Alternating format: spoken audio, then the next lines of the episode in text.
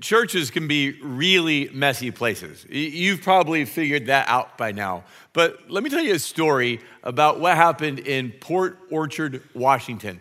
There was an assistant high school football coach named Joe Kennedy who became known as the praying coach because after football games, he would go out by himself to the 50 yard line, kneel down, and say a short prayer.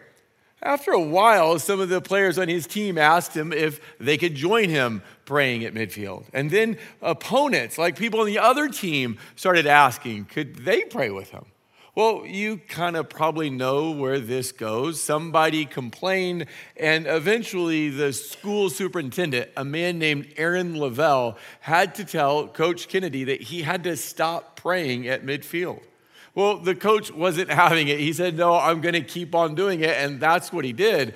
Then in 2015, Aaron Leavell uh, had to put him on administrative leave. He, he, he put him on administrative leave because he wouldn't stop praying, even though he told them he had to. Well, the coach felt like this was the wrong uh, thing to do. So he sued the school district uh, for violating his right to worship, his freedom of worship as found in the First Amendment. And uh, what happened is that that case went to the court system. And it bounced around the court system for a number of years until 2022 when the Supreme Court heard it and ruled 6 to 3 that the coach had the right to pray at midfield after a football game. Now, here's where it gets messy. Coach Joe Kennedy and Superintendent Aaron Leavell, they went to the same church. I mean, can you imagine how awkward that would be? Like you see the guy that, that, that you fired, you put on administrative leave because he wouldn't follow simple instructions in his job. But if you're the coach, think you see the guy who put you on administrative leave because you were praying. I mean, how does a church member do that to another church member? I mean, churches can be really messy places. And all that story makes me think of one of my favorite proverbs. It's found in Proverbs 14 4. It says, When there are no oxen, the stall is clean, but when there is a strong bull, there is abundant produce. I mean, you get it, right? I mean, he, he, he's saying if you want a clean stall, there's an easy way to do that. And that is just don't put any oxen in it, and it will be clean and tidy, and everything will just be perfect. But you're not going to have a, an abundant harvest. You're not going to have a lot of crops that come in. Because see, if you want a lot of crops, then you got to have a strong bull, then you got to have oxen, and then you don't get a clean stall. You get a really messy stall. So you get to choose. Do you want a clean stall and no harvest, or do you want a big harvest and a messy, dirty stall? It's true of churches too, right? Like, if you want a church that's not messy, you can do that. It'll be really small, not much will be happening, not many lives will be changed. But you can have a really clean, organized, well functioning, non messy church. Or you can have a church that's thriving and God's Spirit is bringing people in. And in that case, it's going to be really messy. The success and the mess, they go together in church life. It, it, it almost seems like the bigger the success, the bigger the mess. That's exactly what we find in Acts chapter 6. They've got a mess on their hands. But in order to understand the mess they find themselves in, you've got to start back in Acts chapter 1, specifically verse 8. Jesus said to the disciples after he had been resurrected, He said, You'll receive power when the Holy Spirit comes on you, and you will be my witnesses in Jerusalem and Judea, Samaria, and to the ends of the earth. So, Jerusalem, that's where all the disciples were at that time. And Judea is the surrounding countryside. Samaria is the place where their arch enemies lived. And then the ends of the earth, well, that's self explanatory. That includes people like us. And when the disciples heard that, they obeyed Jesus and they began to share that message with people. And the story of Acts is how the church grew. Uh, for example, look at these verses in the book of Acts. We'll just look at the parts in yellow. About 3,000 were added to that number that day. And they added to the number daily. And a couple chapters later, so the number of men who believed grew to about 5,000. And we keep seeing this throughout the whole book of Acts as it explains how the church grew to include more and more people because they added to their number and the word of the Lord spread and they grew daily in the number of people who were attending. But it's not just that the church was growing numerically. I mean, it was. More and more people were coming, but it's the kind of people that were coming. It wasn't more of the same people. In fact, the church started seeing a, a, very diverse group of people come to faith in Jesus. If you just go through Acts and, and look at all the places people are from or all the ethnicities that were included in the church, this is just a partial list. Samaritans, Parthians, Medes, Elamites, Mesopotamia, Judea, Cappadocia, and the list just goes on and on. So here's what you got you got a growing church. More and more people are coming to, to faith in Jesus and starting to attend these churches. And they're made up of all different kinds of people people from different ethnicities, people who speak different languages, who have different customs, different preferences, different ways of doing things. They're all part of this new church. That's the context for Acts chapter 6, verse 1. In those days, when the number of disciples was increasing, when, when, when God was blessing the church and bringing more people and different kinds of people into it, the Hellenistic Jews among them complained. The first three chapters of Acts, it's pretty smooth sailing. Things are going really well. And then starting in chapter four, the church starts facing challenges. The first challenge came from outside the church. You might remember when we were going through Acts 4 that the, the, the, religious authorities were persecuting, harassing, jailing the disciples. So the first threat's from outside the church, but then in Acts 5, it switches, and the threat is inside the church. You might remember that the threat in Acts 5 was moral hypocrisy.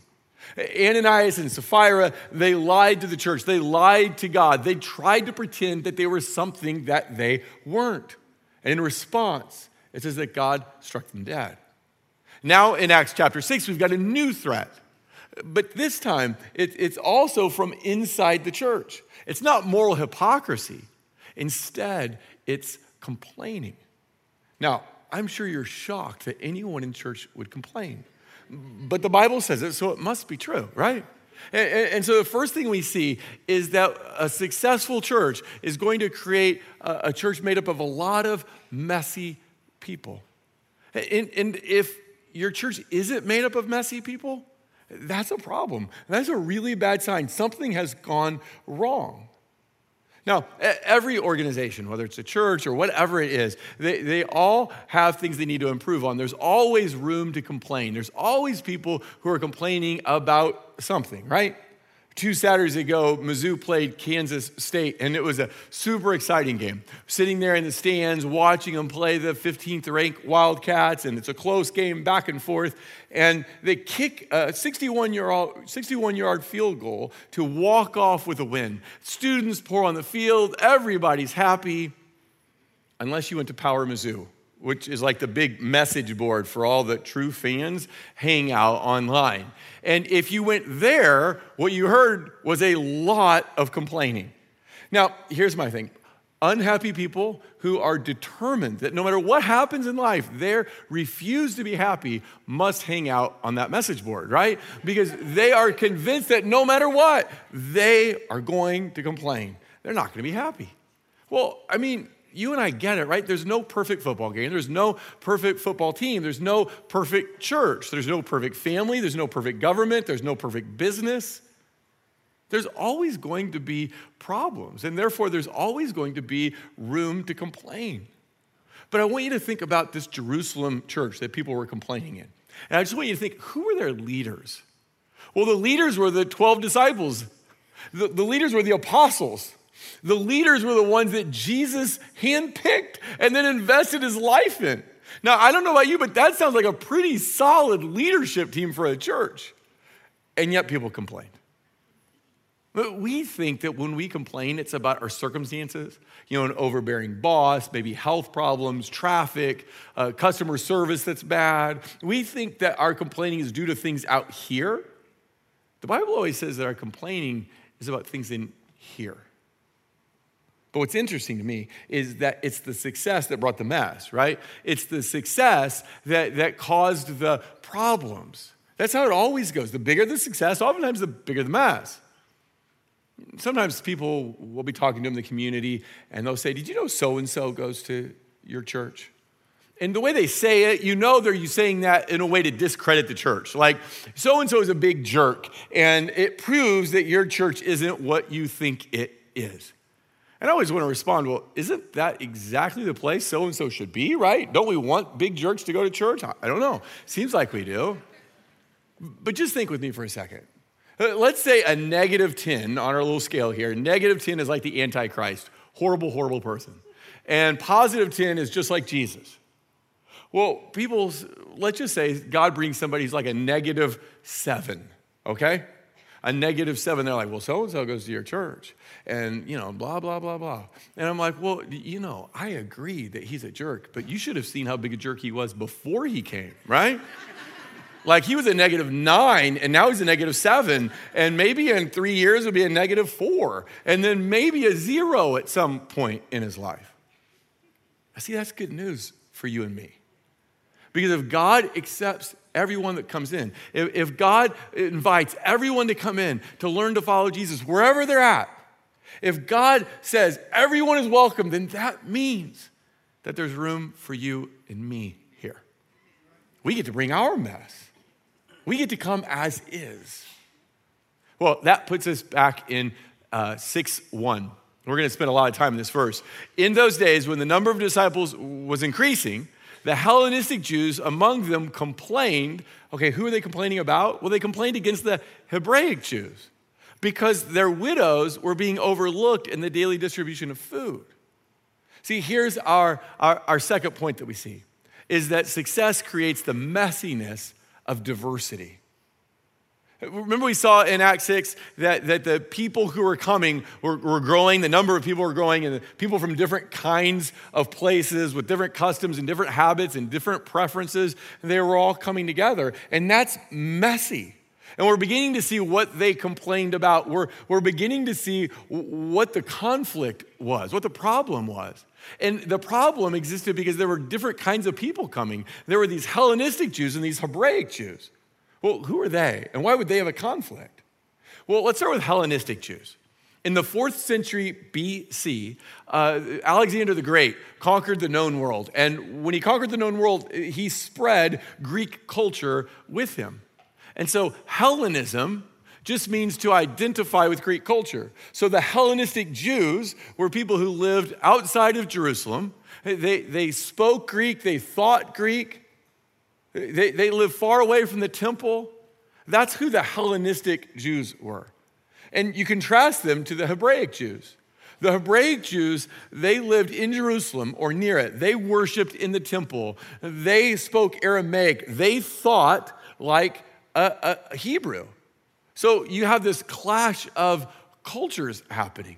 They bring their own ethnicities, their own background, their own customs with them into the church because this rivalry existed outside the church, but then they become faith, they have faith in Jesus and they come to the to church and they look and there's somebody they really disagree with. There's someone that they don't like. There's someone who has different preferences that does life differently than they do. They speak a different language. All of it.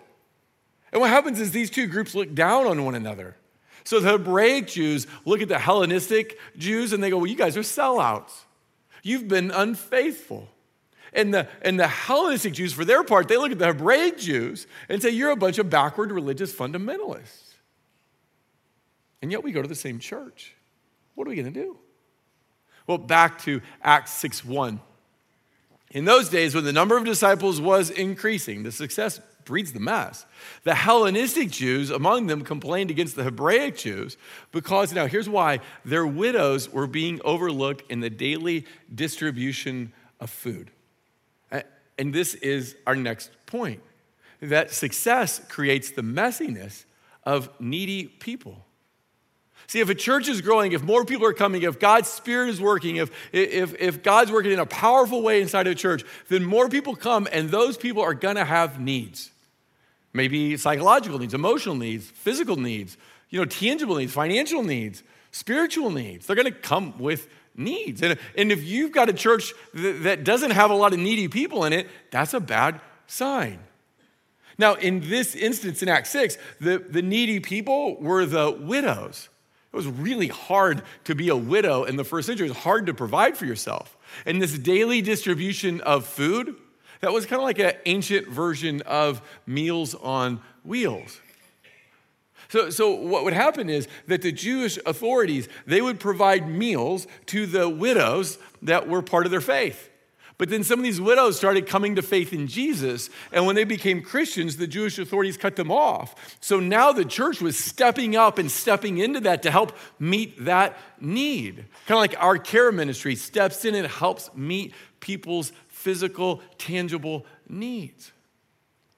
See, a lot of this was just due to misunderstanding.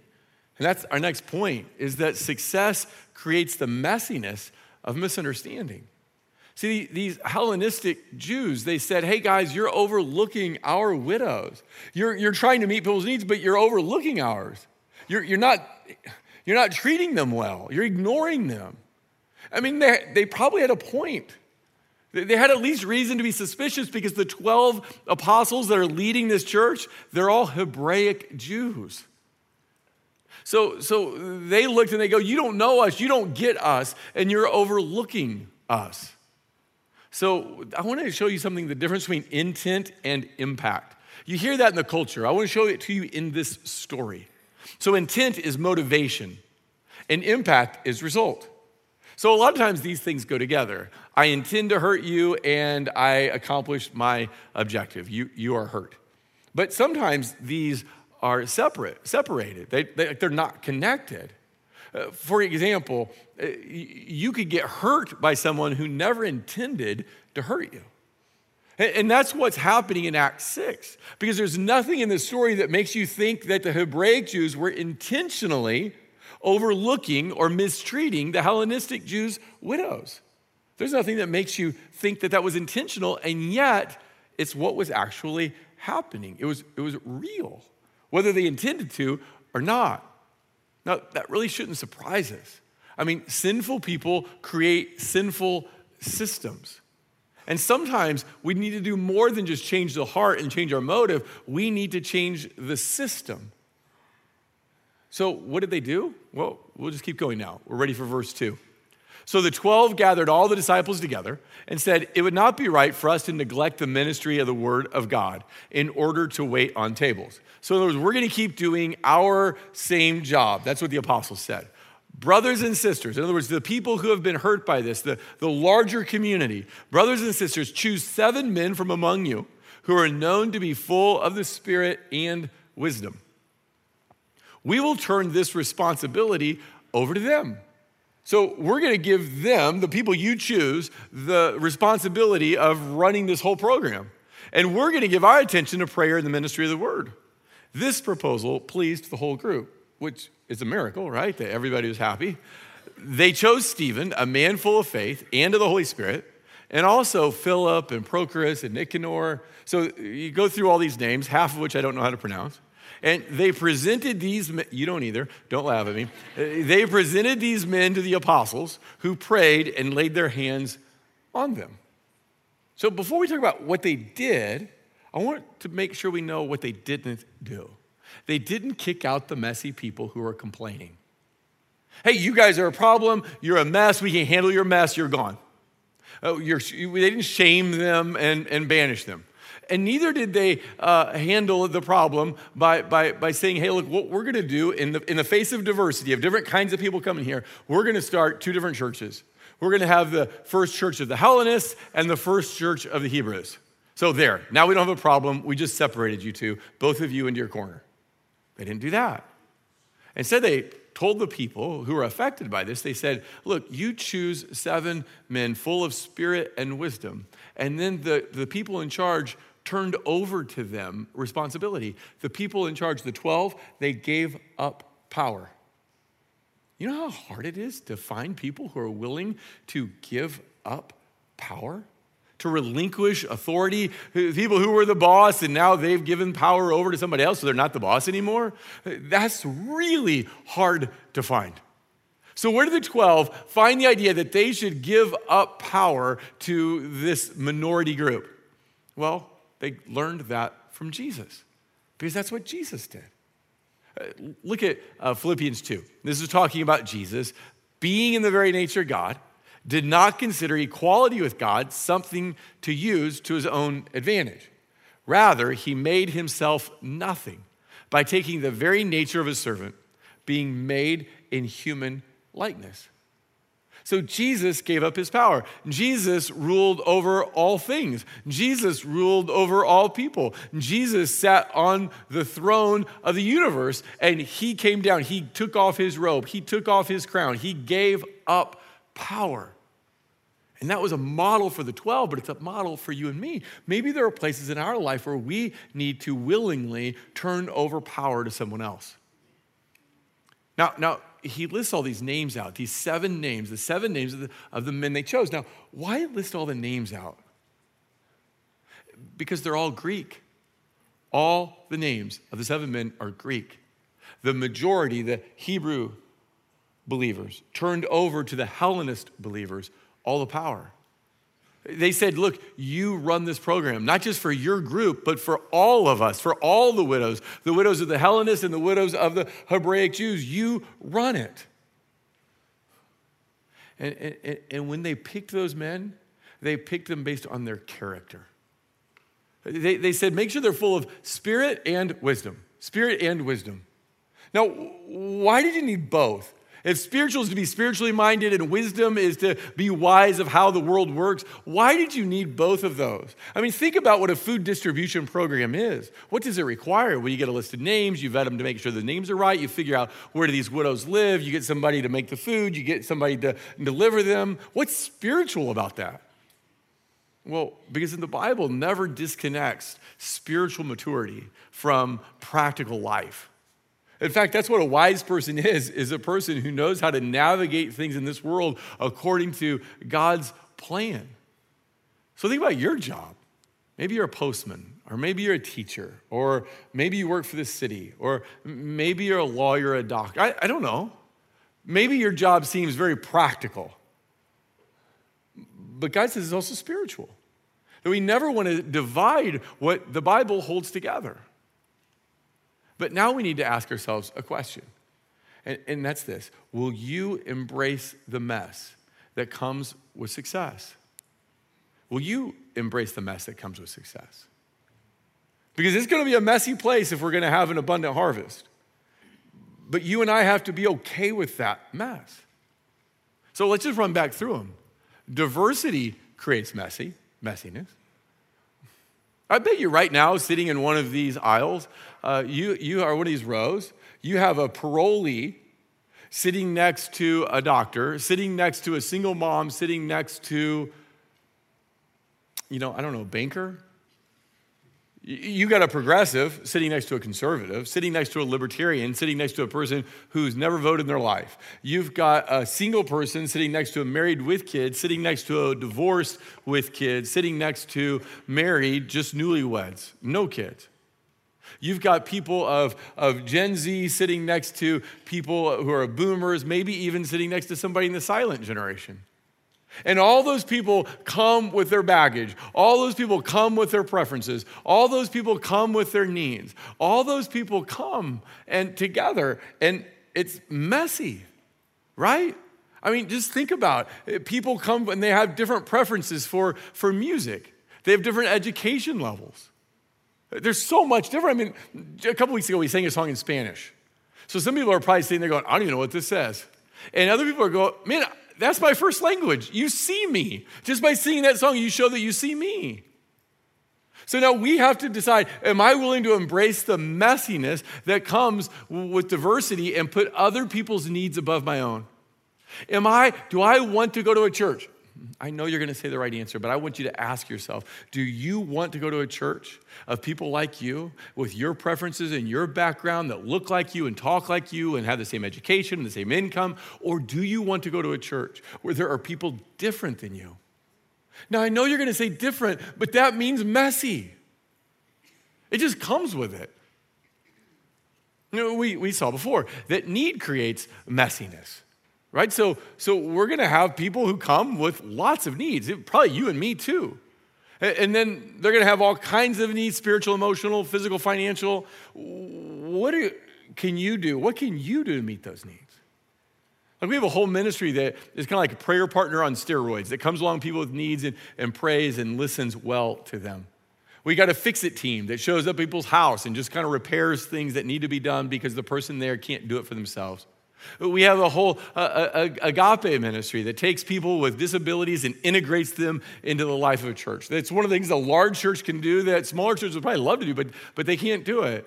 But if we want to say you belong here to people with disabilities, then we've got to figure out how do we come alongside and serve an agape ministry so that they can feel like they belong here. We have people that have uh, need meals delivered to them. There's, is there a way that you can help embrace this, the mess of success by helping meet someone's needs?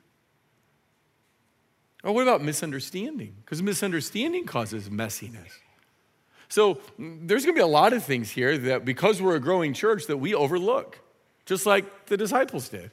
There's going to be things here that aren't as good as they could be. There are going to be things that we do wrong. Now, when that happens, when you deal with diversity here, when you deal with the messiness of people's needs, when people say things that they shouldn't have said, they're kind of honestly a little bit offensive, but are you willing to look and give them the benefit of the doubt?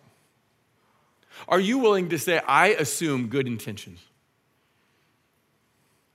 Or do you jump on everything and criticize and complain? I, I, don't know. Will you embrace the mess that comes with success? And then, of course, there's just the messiness of our own sin. And sin creates messiness. See, when we say you belong here, we really mean it. No matter where you're from, no matter what you did, you belong here if you want to learn a little bit more about Jesus and following him. Sometimes people have you belong here, like Mizzou has you belong here, homeowners associations I've seen with you belong here. Uh, now you have to qualify for those, you have to be accepted. You have to have gone to Mizzou. You have to be able to afford a home in that subdivision to belong at that homeowners association. But guess what? Here you come as is. Here you come with all your brokenness. Here you belong here in your messiness. You know why that's good news to you and me? Because that means that I can bring my messiness. Because you see, if we want a clean stall, if we want a clean church without messiness, I can't be a part of it. And neither can you.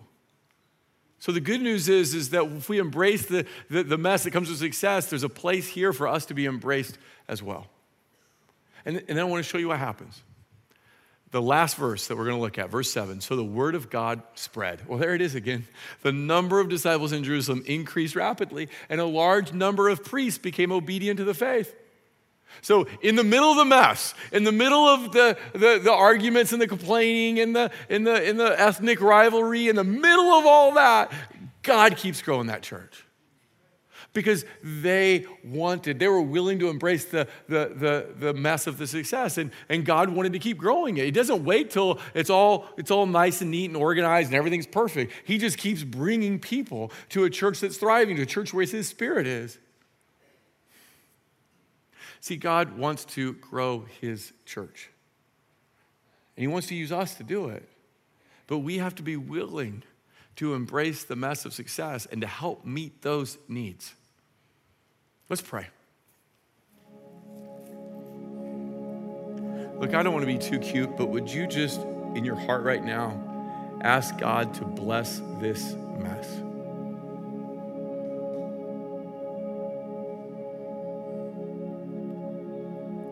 Father, I pray that you would bless the mess of this church, your church, the one you love, the one you care about, the one you died for, the one that you are growing to be more like you.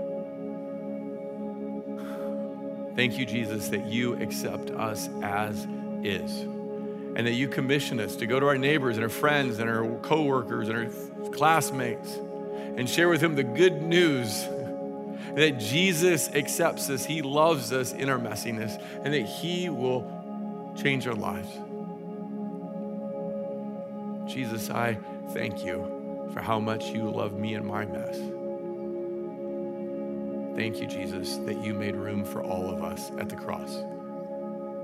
It's in Jesus' name we pray. Amen. You may stand to receive God's blessing. May God open your heart so that you, along with all the saints, may know how wide and high and long and deep God's love is for you in Christ Jesus our Lord. Amen. Thanks for worshiping with us today. Have a great Sunday.